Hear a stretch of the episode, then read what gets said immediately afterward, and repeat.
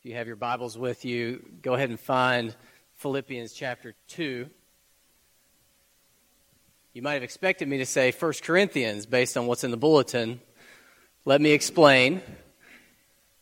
So, we're moving through 1 Corinthians, and I set my course to preach through books, and that way I don't steer away from difficult passages or uncomfortable passages. That way uh, we get the whole counsel of God's Word and often that steers me into really challenging parts of the Bible. Most of the Bible is, is really pretty plain the more you, you get to understand Scripture, but there are parts that are like hard knots that are just very difficult to untangle. And the passage that I had landed on for this Sunday was one of those hard knot passages in 1 Corinthians. It's chapter 11, beginning at verse 2, if you want to look at it and see what I mean. So I worked really hard on it. Um, I, have got five commentaries that are sort of my go to commentaries. These are books that explain what the Bible means and help you understand it. I've got three in particular. Each one's about that thick. It's so dense and deep and thorough. Those three did not agree on the interpretation of that, that passage. And so I, I kept working at it, and by Friday, I realized I am not I, I don't believe, going to feel confident enough in my understanding of this passage to proclaim it to you people. Uh, I just, just couldn't get there. And I think it's the first time in my whole time with you, these 10 years, that because I just don't feel like I understand the passage, I, I can't preach it to you. I even preached Romans chapter 9. If you remember Romans chapter 9, where it talks about predestination, uh, that was hard, but I felt like the Lord helped us understand it. But I just wasn't ready. I could have preached it, but it was going to end up being an academic lecture because I was going to have to lay out all the clues and evidence for different possible interpretations of it. And as a family worship service, I didn't want to subject the children to a long academic presentation. So my plan right now is to put in writing what I have found about the passage and make that available to you. And I'm not sure I'm going to preach on it at this time, uh, but we'll see if the Lord changes my course from that. So I decided instead of 1 Corinthians 11 to, to preach from where I'm at in my personal quiet times, which happens to be in Philippians chapter 2. It sounds like the sermon, God has harmonized it perfectly with what the Lord's been teaching us individually and even in Sunday school. It sounds like the adult Sunday school class talked about something very much in line, uh, well, all the Sunday school classes, with what this passage is about. I've preached this passage twice before. Uh, the, the full passage, Philippians 2 1 through 11, but this time I'm just going to focus on verse 1. I've never really focused on verse 1 with you in a sermon uh, for an entire sermon, so that's what we're going to do. The big idea of it is remembering what we have, a lot like what Meredith was sharing before we sang in Christ alone. Remembering what we have. I, I think we all naturally have a tendency to dwell on the things we don't have, the things we wish were better are different. In fact, if you'll think about this last week, do you think you've thought more about what you do have or about what you don't have? I'm just curious. I think for me, probably I've dwelled more on what I don't have. And that's natural. I don't feel condemnation about that. But when we do dwell on what we don't have, we end up feeling down and sad and uh, lonely and weak and what we have today is this warm reminder from God through the Apostle Paul of what we do have. And in Christ, we have quite a lot. And remember, before we read the verses, Paul wasn't writing this from some great big mansion. And he wasn't writing this from a beautiful beach home. He wasn't even writing this from a comfortable suburban house. Paul was writing this from prison. And here's what he wrote in Philippians chapter 2, starting at verse 1. So if there is any encouragement in Christ, any comfort from love, any participation in the Spirit, any affection and sympathy, complete my joy by being of the same mind and having the same love, being in full accord and one mind. Now we're going to focus on the first verse. If there is any encouragement in Christ, any comfort from love, any participation in the Spirit, any affection and sympathy. Now, do you think Paul is really uncertain if these things are true for the Christian? Do you think he's saying, well, maybe, maybe you have encouragement in Christ, maybe not, but if you do, then I want you to complete my joy by being united together? No, this is a, a way of writing and speaking that highlights the fact that these things certainly are true. It could be translated because there is encouragement in Christ, because there is comfort from love, because there is participation in the Spirit, because there is affection and sympathy. I want you to complete my joy by being made one. So the, the rest of the passage is Paul encouraging them to be Christ like and love one another. This is the foundation for why do it and what gives you the strength to do it. And we're just going to look at, at these four things. These are things that we have as Christians. These are things you can count on being yours in Christ. The first one, there is encouragement in Christ. That phrase in Christ occurs a ton in the Bible. And it's the idea of our union with Christ. It's the idea that we are united to Jesus in a special way. We are in Christ so that his mind is our mind. His righteousness is our righteousness. His payment for sin is our payment for sin. And the love the Father gives to the Son is ours. In Christ, there is encouragement. I think sometimes we get discouraged when we think in wrong categories. We think about our life and we compare our lives to other people's lives. Has anybody ever compared your life to other people's lives in the first place, or am I the only one who has done that? I bet even you children have compared your life to other people's lives. Have you? Yes. That is an enthusiastic yes from the kids. I remember when I was in elementary school, I had a lot going for me. I came to Christ at a pretty young age. I was eight years old when I became a Christian. And you know, I didn't understand everything about it, but I knew that my life was to be about Jesus. And I had a relationship with God, as childlike as it was. That, that's, I had that. And I had you know, good parents that cared about me and loved me. I had a good home life. But I remember going over to a friend's house. I only went over to his house a couple of times. This didn't end up being a real close friend of mine. Man, he had stuff that I did not have. He had a house that was two stories. In my mind, any house above one story is a mansion. His house was two stories. His house had a laundry chute that ran from the second story through the first story down to the basement laundry room that we could shimmy up and down like spies. My house did not have that. He had a pool. My house certainly did not have a pool. He had a full basketball court outside, in my mind. I, I remember it now. It was really just a, a rectangle of concrete, but it did have two goals, even if it was only about 10 feet apart from one another. Two basketball goals. I only have one basketball goal at my house. And it wasn't even paved where you dribbled.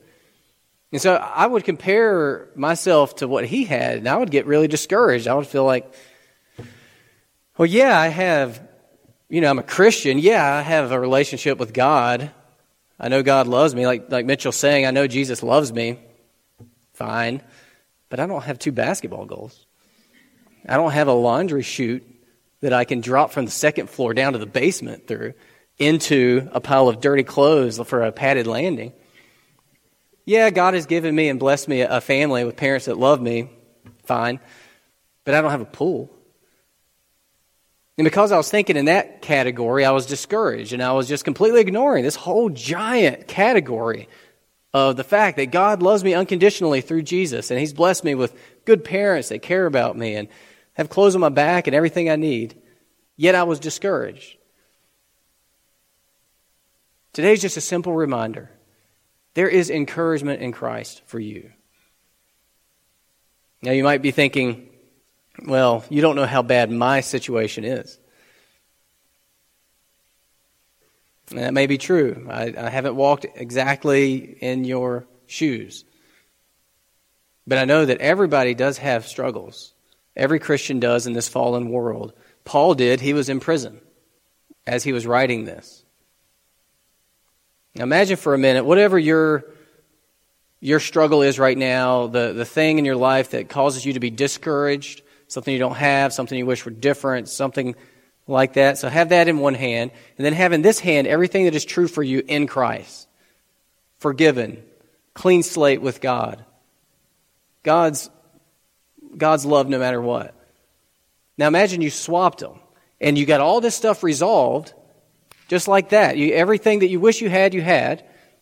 That, that issue you wish was solved was solved, but you didn't have this anymore. You didn't have everything that was yours in Christ. Now, how empty would all that seem now?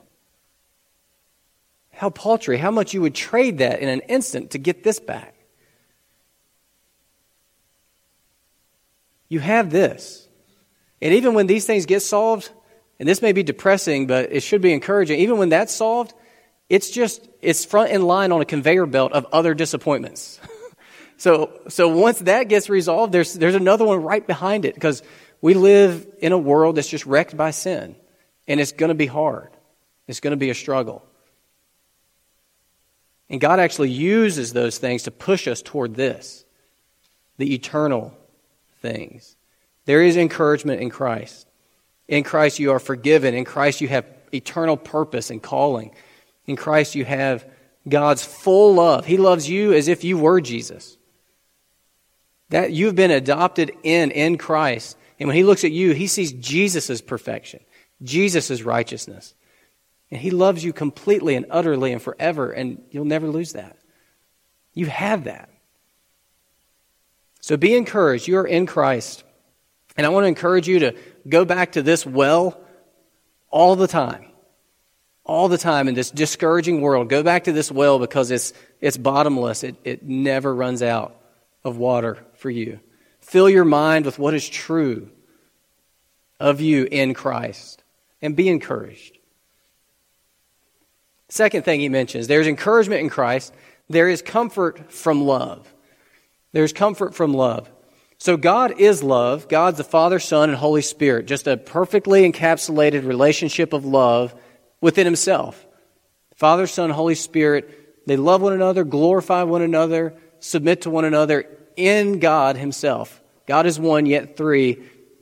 And uh, we can't even begin to understand that. He is so glorious. But he is love.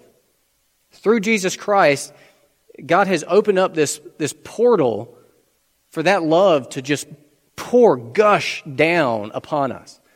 In fact, He scooped us up and brought us into that relationship of love.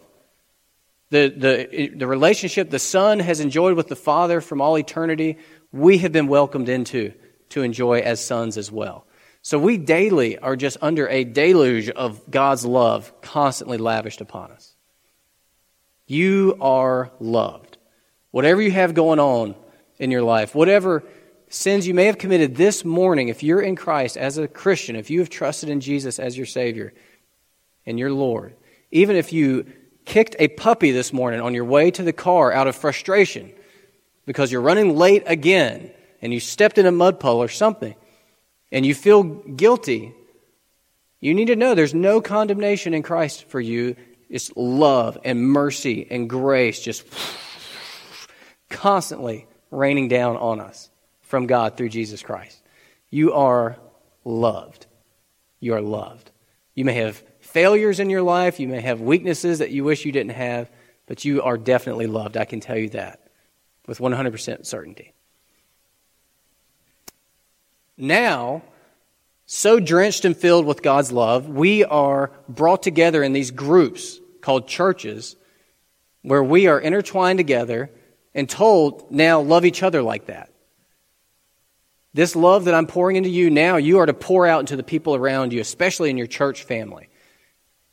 And they'll know you're different by the way you love each other. And this is your life now as Christians. A church is basically a love splash pad. Have you been to a splash pad before? Splash pads, or you seen kids in splash pads? You're looking at me like you have no idea what I'm talking about. Okay, so it's kind of like a pool type area, but there's structures to, to play on and stuff. And there might be some water about up to here. And the kids and parents can play, splash around in there. And there's all these um, structures around with nozzles just squirting water in all different directions. Some of them the kids can manipulate and move around, and it's just a ton of fun. There's water flying everywhere. It's great during the summer. That's basically what the church is, except replace the water with God's love. We are all different, different gifts, different personalities, coming from different situations, but we're all being fed by this main pipeline of unconditional, merciful, gracious love. And it's just to be spurting out of us all the time into each other's lives. And so our whole life as a church is to be lived together in this love splash pad where God's love is just pouring into us, through us, through each other, into each other's lives constantly. And that's, that's really what the church is meant to look like and be. And there's comfort here. There's comfort in this enjoyment of God's love together that can be found nowhere else. Not even in our biological families do we enjoy the kind of love that we get to splash around in together as a church family. There's comfort there, and you say, Well, you don't know how uncomfortable my circumstances are. Well, that may be true, but once again, you've got this love from God through Jesus Christ in this hand, and then you've got those things that are making you uncomfortable in your life in this hand. And we all have those because we're in this fallen world. Now imagine that those were switched, and all those things that made you uncomfortable have been resolved, and now you live the most comfortable human life in this world you can possibly imagine. Your home is comfortable, your family life is comfortable, you're comfortable with the way you look, you're comfortable with your income, you're comfortable with the food you're able to afford, the vacations you're able to go on.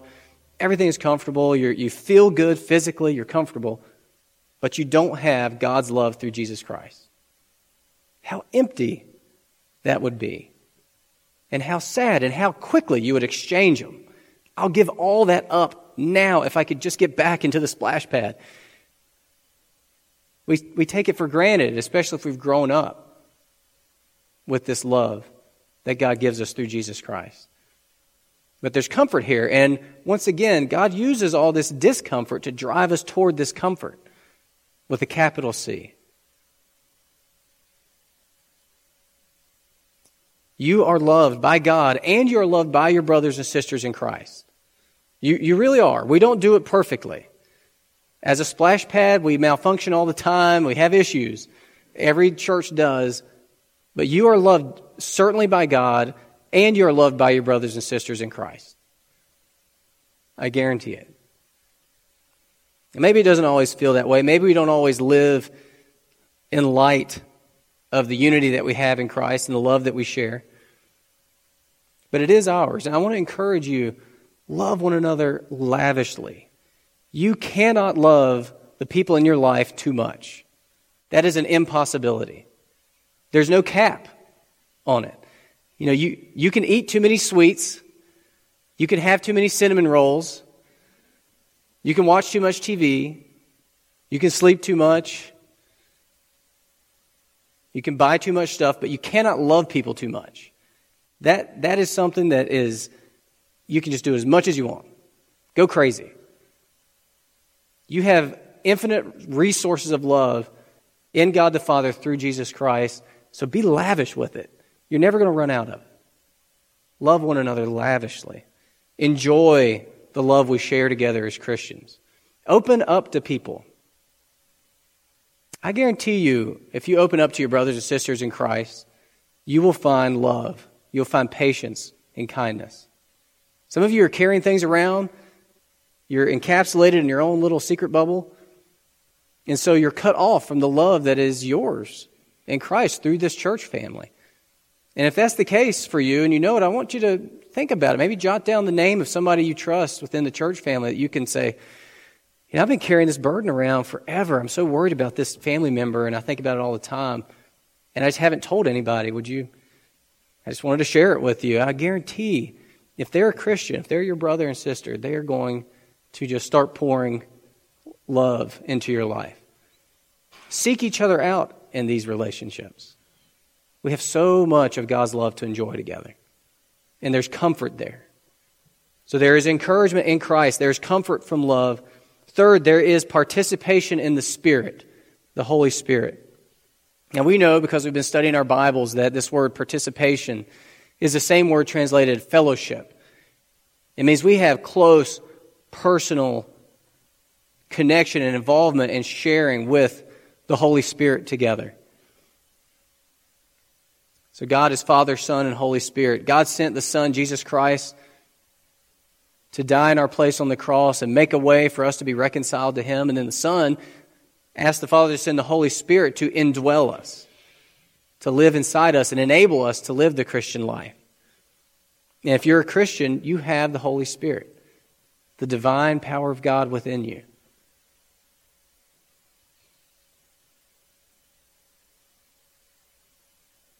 How often do we forget that? How often do we live as if that's not true? If the church were a smartphone, the Holy Spirit would be the network that makes all the apps meaningful and work. And we have Him. We are enabled to receive and live in Christ because we have the Holy Spirit. We're able to receive God's love and transmit God's love because we have the Holy Spirit in us. It may not always feel true, but let me ask you this. Not a guilt trippy question, but just a helpful one, I think. Have you, have you prayed for the Holy Spirit's work in your life?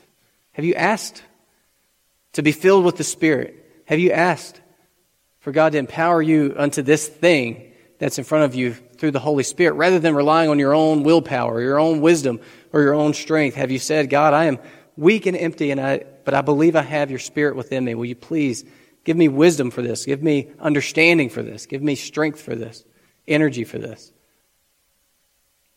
I heard somebody recently use the analogy of a sailboat, and it makes so much sense. You can sit in a sailboat and wish you were going somewhere all day long and never go anywhere, even if the wind is howling. But you're not going to go until you raise the sails. And that's basically what prayer does in terms of our participation in the Holy Spirit. It raises the sails so that He has something to grab hold of and push us forward. We have participation, fellowship together with the Holy Spirit. Yeah, I know that if you're like me, often you feel very weak has anybody felt weak this week? Felt weak this week? I certainly have, especially when I realized I wasn't going to be able to preach the sermon that I was working on all week long.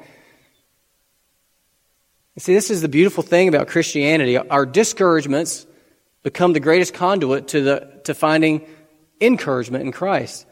Our discomfort becomes the greatest conduit for finding true comfort in the love of God through Jesus Christ and our weaknesses become the greatest opportunities to experience the power of the Holy Spirit in our lives.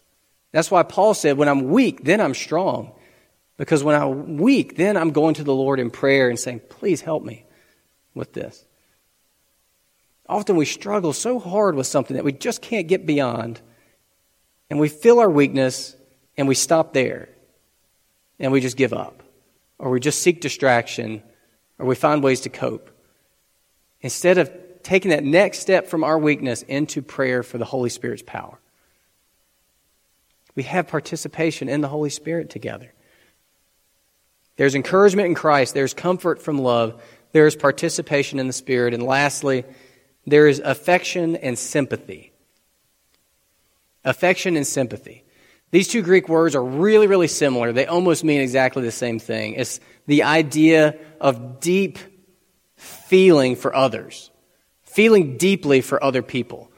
Both words conjure up kind of gross imagery of, of the, the bowels and the guts, like a, uh, deep within you, you feel for other people. That's what these words, affection and sympathy, bring to mind. Now, because we are encouraged in Christ and comforted from God's love and participating in the Holy Spirit, we are free to feel deeply, not just about ourselves, but about other people. I don't know if you've ever experienced this sort of mini awakening where maybe you're in your own head, you've got your own issues going on that you're wrestling with, and then you come into, you encounter somebody whose situation is so far worse than yours and more urgent that you are pulled into helping them somehow. And isn't it amazing how you really do come alive in those moments? And it's like all of a sudden, you're like, oh, well, there's another person. You can take that backpack full of your weights off and you can go and serve and help them. That's sort of what all this brings about in us this encouragement, this comfort, this participation.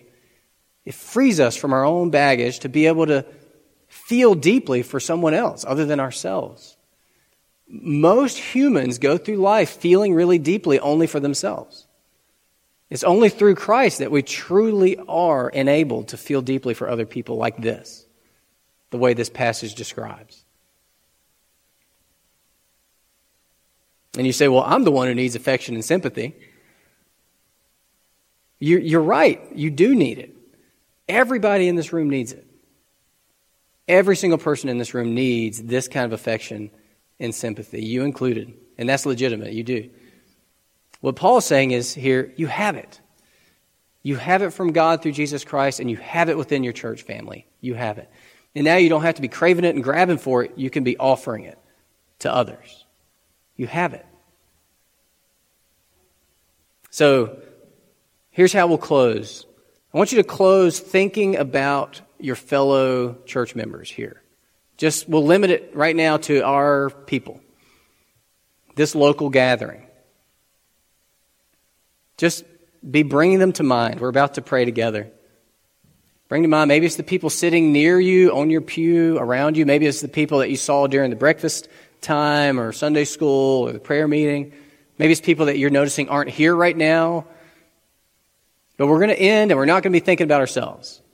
Okay? So for, for this, these few moments, you're not allowed to think about yourself. Okay? Only think about the, your other people. Whoever the Lord brings to mind. Maybe one person, maybe two, three people. Think about them for a minute. In fact, go ahead and we'll do the close your eyes and bow your head thing to help us concentrate before we pray.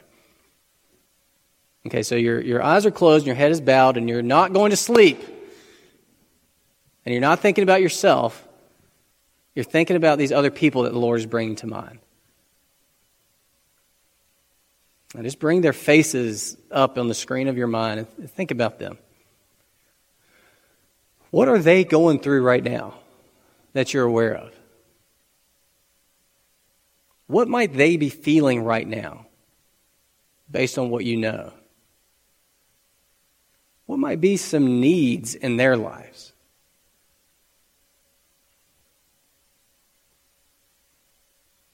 What might be some desires in their life? Because in Jesus Christ, you are free to think this way about others. Our natural instinct is to think this way only about ourselves. But as Paul goes on in this passage, and this is how we'll end, we're free to think the way Jesus, Jesus thinks. He writes So if there is any encouragement in Christ, which we know there is, if there's comfort from love, which we know there is, any participation in the Spirit, which there is, any affection and sympathy, which there is. Complete my joy by being of the same mind, having the same love, being in full accord and of one mind. Do nothing from selfish ambition or conceit, but in humility count others more significant than yourselves. So, just right now, these people that have come to mind what would it be like to genuinely count them as more significant than yourself? Let each of you look not only to his own interests, but also to the interest of others. What would it look like for you to look not just to your interests this week, but also to the interests of these people? Have this mind among yourselves, which is yours in Christ Jesus, who, though he was in the form of God, did not count equality with God a thing to be grasped, but emptied himself by taking the form of a servant, being born in the likeness of men. And being found in human form, he humbled himself by becoming obedient to the point of death, even death on a cross. That's our DNA now as Christians. He did that for us, we do that for others. Father, thank you for your word this morning. Thank you for these people Thank you for gathering us together into a church where we get to receive your love through Jesus and transmit it to one another. Lord, let us be encouraged this week. Let us be comforted this week. Let us participate in the Spirit together this week. Let us enjoy all that is ours through Christ. And I pray against discouragement. I pray against despair. Lord, let us be filled with peace and joy regardless of our circumstances because we're in Christ together. It's in His name we pray. Amen.